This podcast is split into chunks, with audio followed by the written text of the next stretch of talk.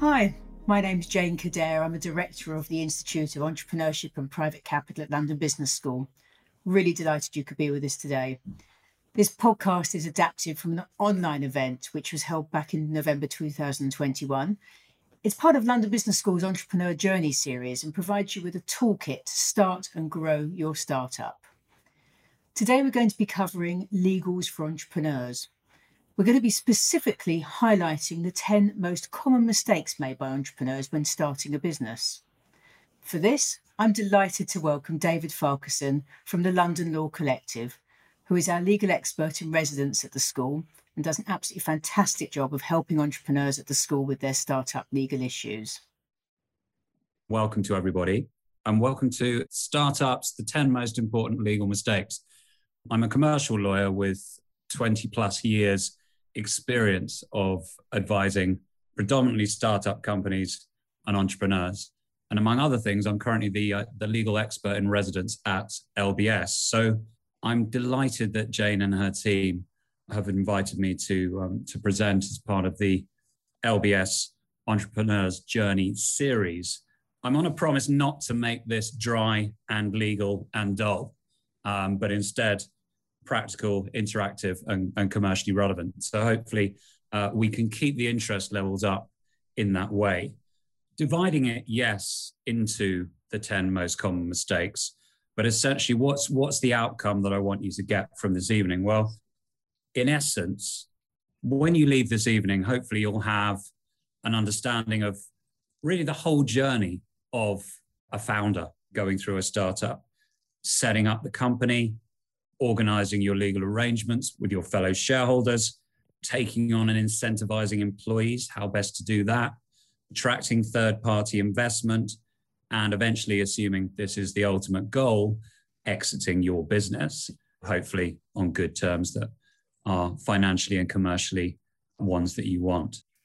So, the premise of a startup, um, which is, I'm assuming, why you're all here, the cheery thought. What is the cheery thought? Well, the cheery thought is, well, London. London's pretty good. London's second only to Silicon Valley in the whole world as the best place for startups to thrive. And that's according to a definitive ranking of, of international tech hubs. No other European city is in the top 10. So we're doing pretty well ish.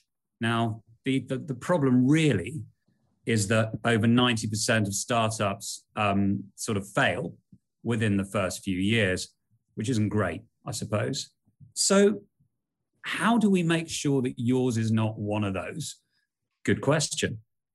Well, the sort of smugly named Autopsy, which is a London based startup that looks into these things, they did an in depth analysis of what you would call post mortem, unfortunately, quite ghoulish, but of, but of many hundreds of thousands of startups that didn't work. And well over 75% of failures were down to two things. First, you've probably got a great idea. I mean, undoubtedly, you know, every, every smart person's full of good ideas, but not a solution to a market problem. So you could, for example, have developed some really innovative tech but it's not solving a problem that other businesses or consumers can identify with. So it's not going to fly. You might have a great team, highly likely. You know, you've probably been to business school, good universities, worked in some great places. You've built up a good group of intelligent, generally commercially smart people, but maybe not for a startup. When you're choosing your team, you've got to think about people that have an early stage mentality. Growth and success is unlikely to be a binary exercise. And people who are versatile, and by that, I mean innovators and problem solvers. So, for example, ask yourself this if things don't go initially to plan, is your team one that can scale back on their immediate remuneration? If your solution, in inverted commas, is not solving a problem that the market cares about, could your product pivot, perhaps, and solve another problem that you haven't yet thought of. Your team, remember, can help you with this idea. So it seems simple. Great idea, great people, commercial success. When you found that, have the confidence to grow quickly, or the competition will overtake you. So that was the first, what you would say, mistake. Mistake is really not having the right solution to the problem and not having a great team, at least in respect of startups. So, what's the second? Organizational structure. So, interesting one, this. I guess when you, you wouldn't think this, but when people set up a startup, they'll often do it as a sole trader. So, just in my case, you know, just David on his own, setting up a sort of an idea, trading, see how it goes. It's really common. Now, it may seem obvious, but registering a company is a really good idea for a whole host of things. Now, one of the reasons is because if you're just yourself alone and you're not within a limited entity, you've potentially got unlimited liability if things go wrong. Essentially, you could lose your house. So, registering a company means that your liability is limited to the assets in that company, and you can control that at all times, much better than having the fear of losing your, your worldly possessions. So, a couple of ways you can register a company in that in this respect. First, formations. This is a normal UK one. Takes about an hour, 35 to 40 pounds. Set up a UK company yourself. Really, really easy. If you're international and want to set up a company in the UK, but you're not necessarily based here, the one below that's quite good, yourcompanyformations.co.uk. What that can do is give you a registered office in the UK. It can even run a sort of nominee bank account for you, uh, which is often a problem where the founders don't have a UK residential address, but this can help. Cost of that is between 110 and 120 pounds. Now, the holding company structure while we're here, you, you're like, right, well, how's the business within a limited entity? That's a good idea to, to limit my liability in this way. But think about if you have a trading company which enters into all the commercial contracts, it's doing really well, owns all the valuable intellectual property, owns all the valuable assets. And then there's a problem. Somebody sues it. What happens? You're at risk of losing all the value you've created. Now, a good way around that is to perhaps create a holding company structure. The holding company will own the valuable assets, be that the intellectual property or let's say an IT system. And then it will license that to the trading company. So the holding company does nothing except for own and house those assets. And the trading company enters into contracts with customers, with suppliers, etc. What happens if the trading company gets sued, the likelihood is you do not lose all the assets and the success that you've built up. Now, although it's not bulletproof, most courts worldwide are unwilling to do what's called pierce the corporate veil, which would be to allow the assets in the holding company to get attacked if the trading company gets sued. So, good thing to bear in mind there. Number three, mistake number three no founder shareholder agreements. So you set up a business with your friends, your colleagues from business school, university, people you worked with before. What could possibly go wrong? Well, unfortunately, quite a lot. People do fall out. So think about how best you deal with this. Well, shareholder agreements, founder shareholder agreements, are really good idea for a number of reasons. First, they can be really simple Take the example there's, say, three founders. You're all doing different things that are helpful to the business. One's in marketing, one's in tech, one's in general management, for example. Stick that into an agreement because it could be the case, if you think about it, using some real life examples, that after six months or so, one person gets married. They're married to somebody who's based abroad. They decide to move there it's in a different time zone. They can't do what they used to do so well. You therefore need, let's say, a new marketing manager, but you can't get rid of the old one because they're the founder. You've got no shareholders agreement. These people own shares. Now, if you set up the role description, how many hours a week, generally speaking, what this person's expected to do and the consequences if they don't, it's much easier to deal with that situation. Even if, for example, you don't rely upon, let's say, the strict terms of the agreement itself, it's a platform that enables you to negotiate a solution that everyone can live with. So, thinking a bit further on that, we've talked about role description. What about how decisions are made on a day to day basis? Are there decisions that you need to be by unanimous consent? Something big, for example, taking on a new director, entering into a very large new contract, buying a premises, for example. Maybe that's something that all three of you should be doing. But for basic day to day decisions, there's got to be a bit of trust. Maybe leave the marketing decisions below a certain monetary threshold to, let's say, the, the, the marketing manager, and other decisions that are a little bit bigger, maybe two out of three.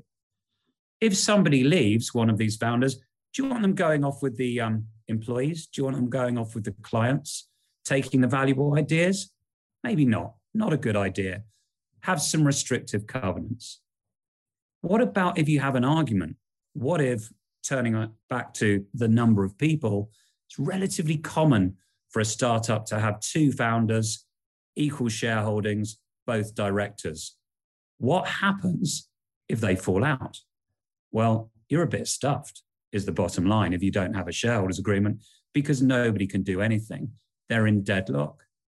If you have a deadlock resolution provision in your shareholders agreement, this can ease things. So, for example, you could say that if you can't resolve a deadlock, either it can go to mediation with, let's say, a third party chairman, or perhaps one party has the right to buy out the other using a valuation mechanism, such as, for example, Texas shootout.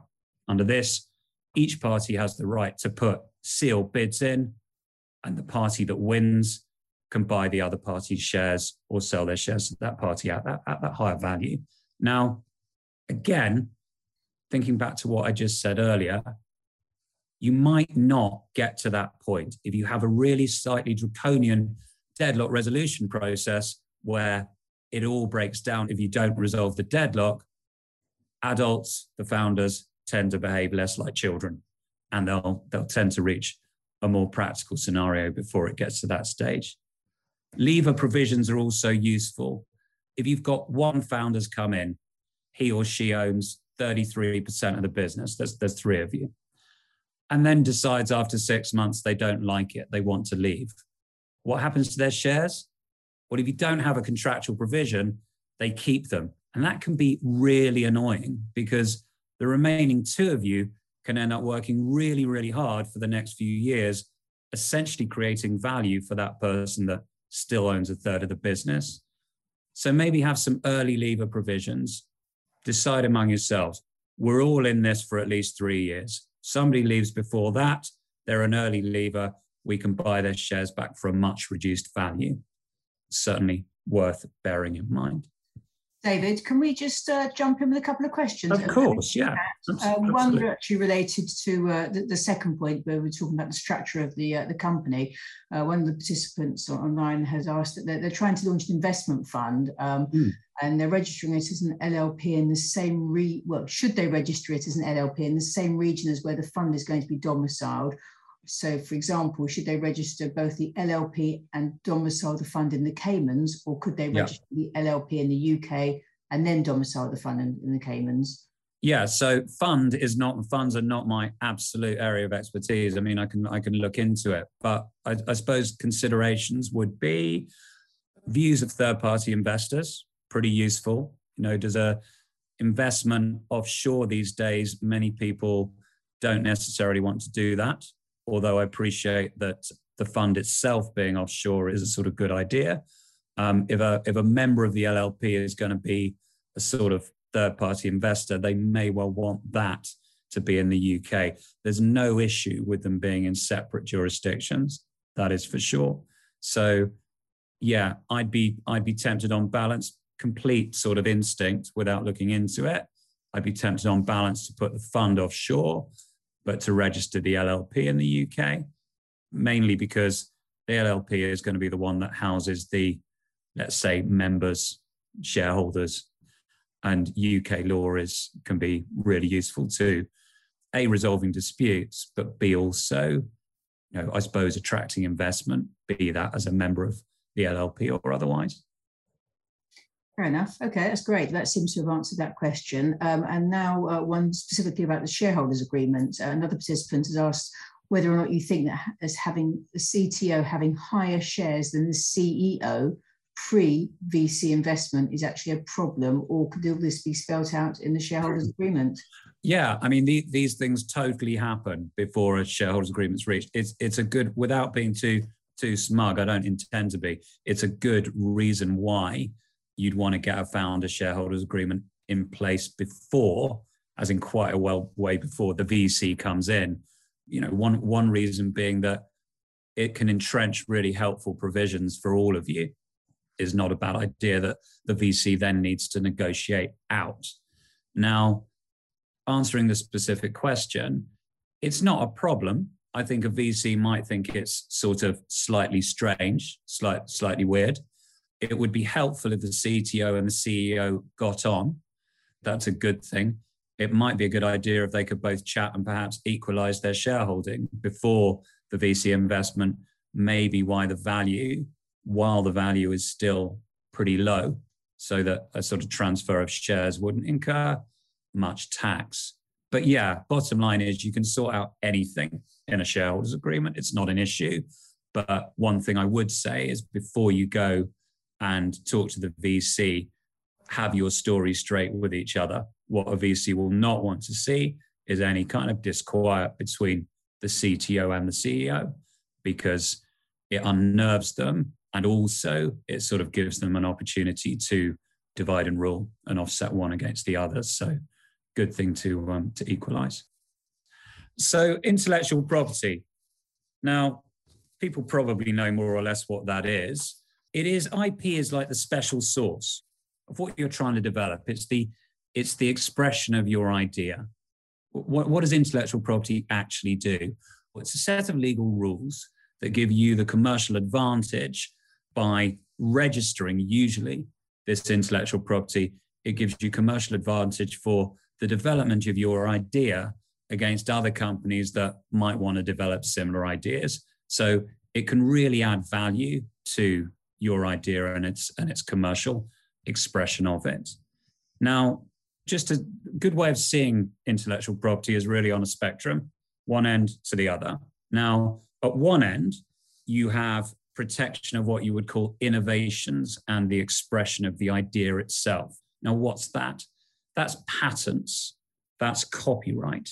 And I'll explain a little bit on that shortly. Goes right through to the other end towards the protection of brands surrounding ideas. Now, what we're talking about there are things like trademarks, we're talking about domain names, all those kind of stuff. So, what's the difference? Well, the difference really is if you think about it, most successful entrepreneur may not be the one who thinks up a brand new idea and exploits it. Many, many a successful entrepreneur, more than those that think of something brand new, they identify a strong business idea that's already been running, perhaps not very well, and think, ah, I can pivot that. I can apply that to a different area of the market, and on we go.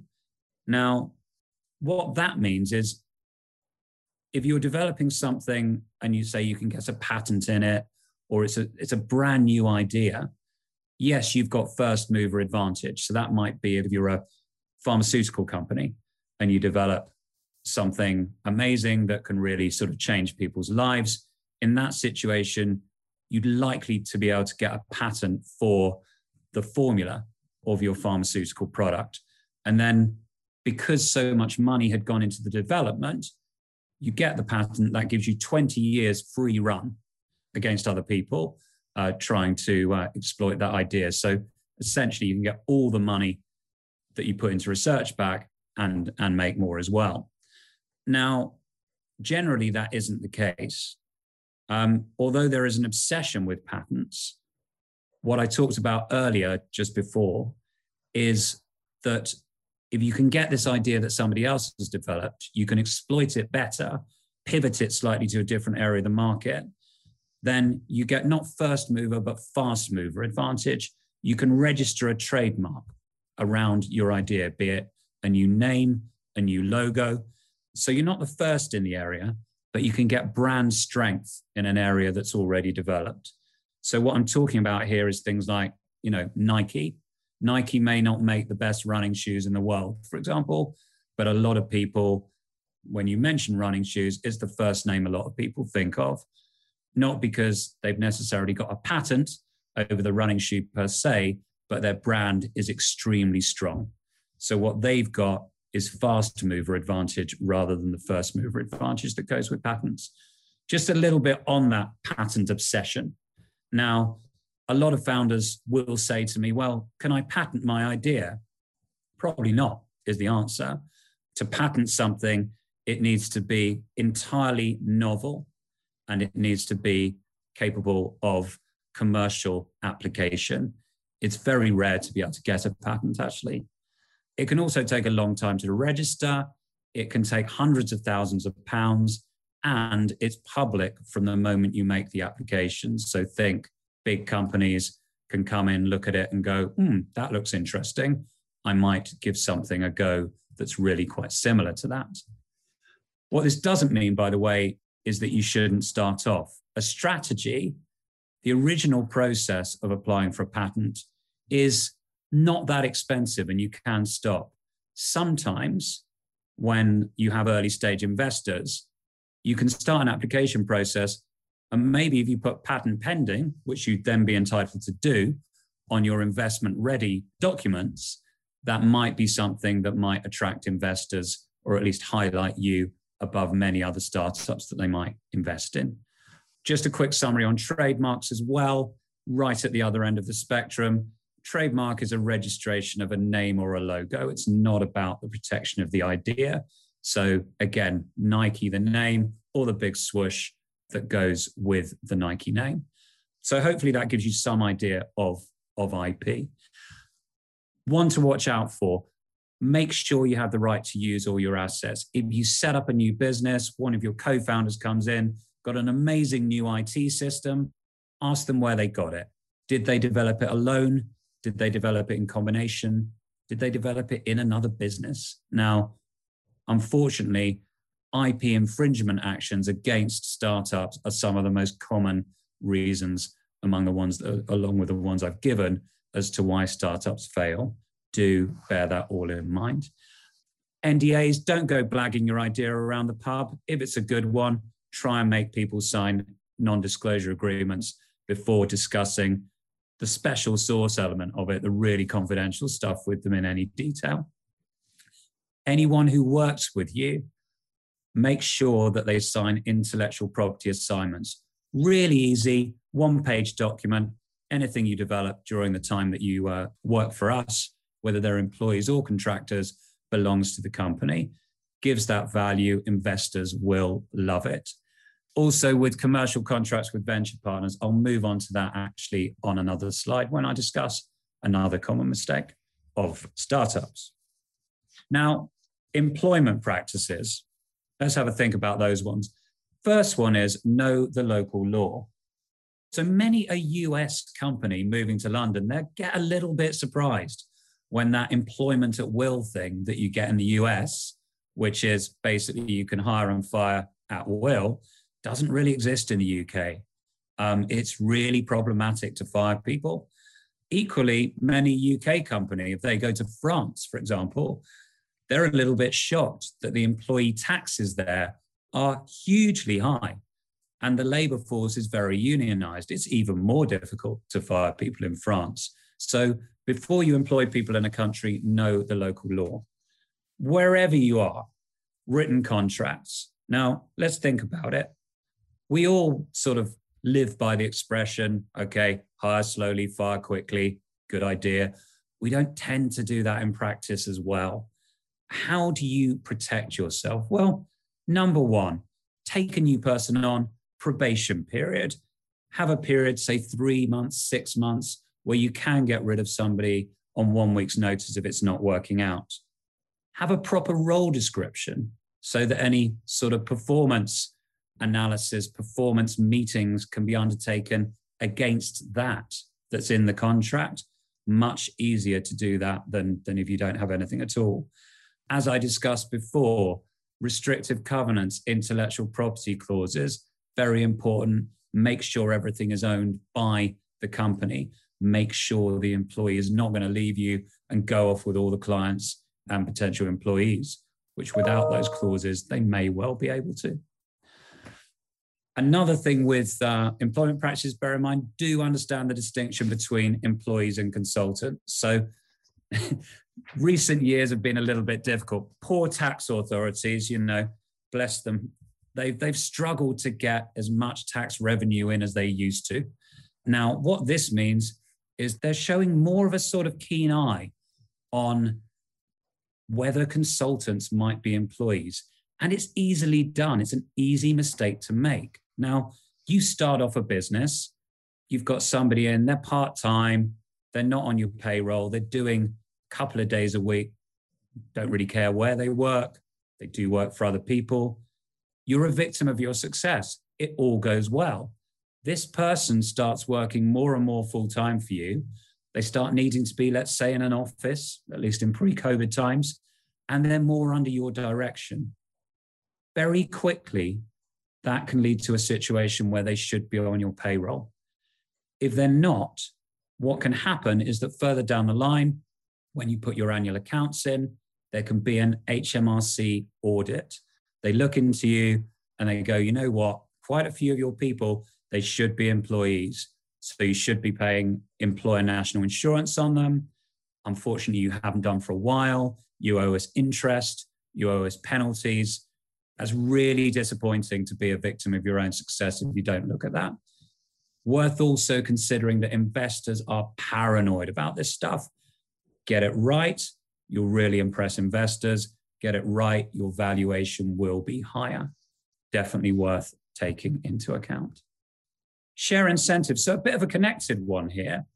Now, I think a lot of founders will say, I don't want to give shares to my employees or, or advisors. I'd be giving up control of my, my business. Well, not necessarily. You can award shares or options that are non voting. You can award growth shares or options that, for example, they only trigger any kind of benefit at all upon a certain defined moment of success happening, a big fundraising or an exit, for example, down the line. And you know what? It doesn't hit your cash flow. It's sometimes you'll have, say, a really amazing coder from, let's say, Google, true example, this, who will want to join you. But unfortunately, they're earning a lot of money daily there. Perhaps you can give them some shares. It doesn't have to take away your control. They can be non voting shares or they can be options that trigger when things go well. Definitely a way of balancing hitting your cash flow with long term incentives. The fact they are long term incentives also means you can tie the award of those shares or the award of those options to this person's behavior. So rather than have, you know, really big hitting restrictive covenants that are you going to enforce them? You know, your, your senior person leaves, they want to take clients, they want to take employees with them, fight it out in court, doesn't make you look good doesn't make them look good, you're probably still going to lose the clients and the employees anyway. Now, if you have shares or share options and in an agreement with them, it says, well, if you leave and you don't go and join a competitor and you don't take everything with you, you might be able to keep some of those, or we might buy them back at proper value. That will encourage people to behave well. Say they want to leave, people do they're more likely at that point to go, well, I don't really want to lose all the value I've created. So maybe an idea, I go to my co founder or I go to my boss and go, you know what? I do want to leave, but I don't want to lose all my value. So let's have a chat. Co founder says, well, tell you what, you can have this and this client. They're likely to go with you anyway, but please don't take these ones. You can maybe take this employee but don't touch these ones. And you get to a compromise position that everyone can live with. What does that do? It keeps the name of your company strong in the market as a good employer, and it also keeps some value in your business. Now, all very easily done just by awarding some share options or some growth shares. Commercial contracts. Now, here's an interesting one. I can understand the position. I can understand that you've been working hard and you get this big, big deal in. It's, it's looking really good. It's like, you know what? Let's just get on with it. Let's just sign. All this money's coming in. It's brilliant. We're winning. Off we go. And sadly, that is often what happens. And then a year down the line, somebody reads the contract. It's not great. Should be like a chess game. Try and take a deep breath.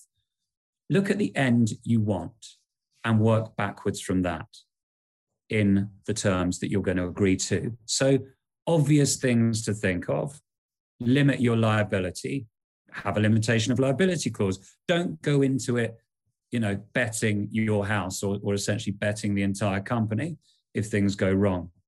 Protect your intellectual property. If you're the supplier, for example, just license that intellectual property to the client to use on a limited basis, not, for example, on the basis that they can then take it, develop it further with a cheaper supplier, and cut you out, which, which is a real life example of what often happens non circumvention. If you introduce them to other members of your network, should they be able to go round you and contract directly with that network? No. What you've done is really valuable in introducing them. So you want to put a stop to that as well. And finally, just using another example, what about non solicitation? You go in to a client, you take your development team. What's to stop that client just going, oh, this development team's good we'll just employ or engage them directly? Well, there's quite a lot. You can put a non solicitation clause into your commercial contracts. So, hopefully, that just gives a few explanations of what you should be looking out for. Now, one practical point to, to give you here is you might be saying to me, well, we've got no leverage. We just get given these standard terms and conditions of these big companies uh, that we're fortunate to contract with they don't change. They don't contract on anything other than their terms and conditions. From experience, not necessarily true, but do it by way of side letter. So you can say to them, you know what, I appreciate you don't want to change your terms and conditions, but there's a few things that are really important to us. Could we just sign this one pager outside the terms and conditions that says, for our contract, these provisions will take precedence over the terms and conditions, particularly, for example, in areas that, that I've just discussed. Bigger companies, I can promise you, are far more willing to do that than to go for wholesale changes to their actually standard terms and conditions, which tend to require them going up the chain to their big boss and taking ages. So, again, hopefully that's a bit of a good practical suggestion for you. Term sheets. If you've got lots of leverage at term sheet stage. So you've got a few potential investors. Maybe you can also insert a provision that says that, and this provision will be binding, that says, right, if you, the investor, materially change any of the terms at the long form stage and we withdraw, you, the investor, pay our costs or pay a contribution to our costs. What that can do um, and again, it only applies if you've got significant leverage. But what that can do is mean that you know you can get some of those costs back, and you've got more ability to perhaps start with a new investor. And again, frankly, if somebody's put that binding provision in the term sheet anyway, they're less likely to um, be silly and want to change their mind later on. You're more likely to hold them to what they've said earlier on. So a few a few sort of quick examples of the things to look out for. Liquidation preferences, bit of a debt equity hybrid here, best of both worlds for an investor. One times liquidation preference. Now, this means that the investor gets back their initial investment before anybody else gets anything on an exit. And if things go well, they share equally in the upside. Bottom line is these are relatively common at Series A stage, one times, not two times. So, not like they get back double their money before anyone else does, only one times. But at Series A stage, not before then. Push back heavily if in an early stage fundraiser asked for a liquidation preference. Ratchet, this is more a sort of non dilution. Early stage, somebody goes, I'll invest 200 grand in your business, but I always want to have 10%. Seems good when you're getting 200 grand early on. But what happens at the later stage of an investment? You, the founder, and any other investors that have invested before this person with the benefit of the non dilution ratchet, you get doubly diluted every time there's a new investment because the person with the ratchet isn't getting diluted at all. If you must agree to this, make it time limited. So, for example, say, okay, you don't have a percentage reduction only until after the only until the first main funding round. After that point, you get diluted as well as everybody. Reverse vesting of founders. You've worked blood, sweat, and tears for a number of years before your first major investment. Big investor comes in and basically goes, Your shares are reverse vested for another four years. What does that mean? Well, it basically means if you leave at any time in the in that four years, you have to give back some of your shares that you've already worked hard for. Push that back to a maximum of two years and make it also limited to your voluntary departure. So if you resign in that first two years of your own volition, yes, perhaps it's reasonable that you that you give back some of your shares, but not otherwise. Bad leaver, again, some investors try and put a bad leaver provision in that says if the founder resigns at any time ever, they give back their shares for next to nothing. Sounds a bit like slavery to me. So definitely push back on that one. Have bad leaver applying to sort of gross misconduct only, stuff that's within your control. So that, you know, if you literally hit the investor in the office, you know, then understandably that's probably gross misconduct. But if they think you're sort of not performing too well, which is a common sort of way that investors try to get rid of founders and get the shares back, don't allow that to be part of a bad leaver condition because investors can easily do that. Just quickly moving on to number nine, data protection. I only do this because it's investors are paranoid about it if you're processing any personal data, then you know which and, and, personal data being anything from which an individual is identifiable, you're going to need to register with the local data protection authority as a data controller. Uh, the two ones there for both the UK on the top and Europe are stated in those links. It's pretty easy data protection. I mean, bluntly, how do you deal with somebody else's property? Somebody's personal data, it is theirs it belongs to them. If you're going to use it, state how you're going to use it on your website. Get the sort of customer to sign up to this. Um, equally, if you're going to share that data with a third party, say for marketing purposes, definitely get the customer's consent before you do that. And finally, if you're sending out marketing emails, for sure, get an unsubscribe button on the bottom of the email. That will save you loads because bottom line is even if you get somebody who sent an email and they're and they're really annoyed by it, if they can unsubscribe, the relevant data protection authority is not going to give you much of a hard time. And the final one, and this is more one rather than going through it, it's just a list there that you can all have. One of the worst things that can happen is that it gets to the point where you get a big investor in. And at that point, it's like, oh my God, I haven't got any documents. I haven't set them up in an organized way. If you're an investor, impression is everything. So if you're an investor, are you going to invest in a good product whose you know documents are all over the place, not in an online data room? Maybe if the product's good enough. You to invest in a good product who founders have set up an online data room split into all those areas there in a really organized way. It makes you look great, gives you the, really does give you the best prospect of raising at the best valuation and on the best terms. And it's really simple. Start that data room right at the beginning. And just add to it as you go along. And the final one, know when to call a lawyer. So I think platforms that offer legal documents, no bad thing about them, but it's a bit of a pharmacy analogy. You go into a pharmacy and you know what you're looking for. Easy, right? Get some aspirin, all very simple. You don't really need advice for that. Go into a pharmacy and just grab the first thing you've got when you don't really know what you're looking for could be a bit risky. And it's sort of the same with lawyers. Do bear in mind that it's not all one or the other. Yes, there are impractical lawyers out there. There are lawyers that charge by the hour, but there are also lawyers, plenty of them, who are specialists at working with startups. They will provide free precedents. They will give you a cup of coffee to sit down and chat for free. And they really, really know what they're doing. So do bear that in mind. Thanks for listening to this podcast from our webinar series, providing help to aspiring entrepreneurs, and I hope it was of help to you.